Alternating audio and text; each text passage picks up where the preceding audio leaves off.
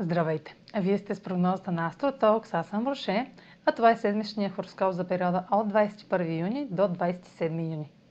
На 24 имаме интензивно пълнолуние в Козерог. Пълнолунието в Козерог е в хармоничен аспект с ретроградният вече Юпитер в Риби и сочи резултат или решение, свързано с възможност за бързо развитие.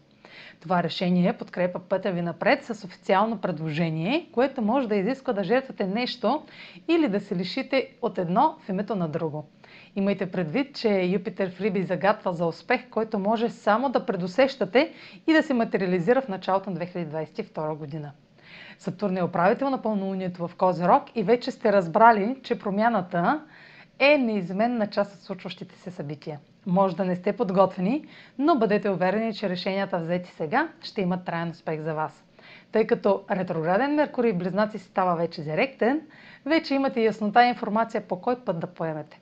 Венера е в опозиция на Плутон по време на пълнолунието в Козерог и добавя към резултатите или решенията интензивни и страстни отношения с друг. Трудно ще сдържате желанията и емоциите си, както и нужда да контролирате ситуацията.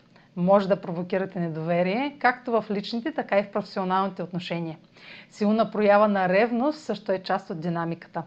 Венера влиза в Лъв на 27 юни, където ще срещне Марс, нашата увереност и лична сила, за един нов цикъл на любовта и отношенията когато Венера, богинята на любовта е видима и то в лъв, ще имате готовност да споделяте и приемате любов и нейните форми смело, уверено и с усещането, че поемате вдъхновяващ риск. В комбинация с Марс ще имате приоритет към нещо красиво и необходимата мотивация да го достигате. Как ще се отрази това на всички знаци, проследете във видеоматериала за цикъла на Марс и Венера, който ще намерите в канала ми в YouTube. А сега проследете как ще се отразят тези влияния на вашият асцендент и вашия зодиакален знак.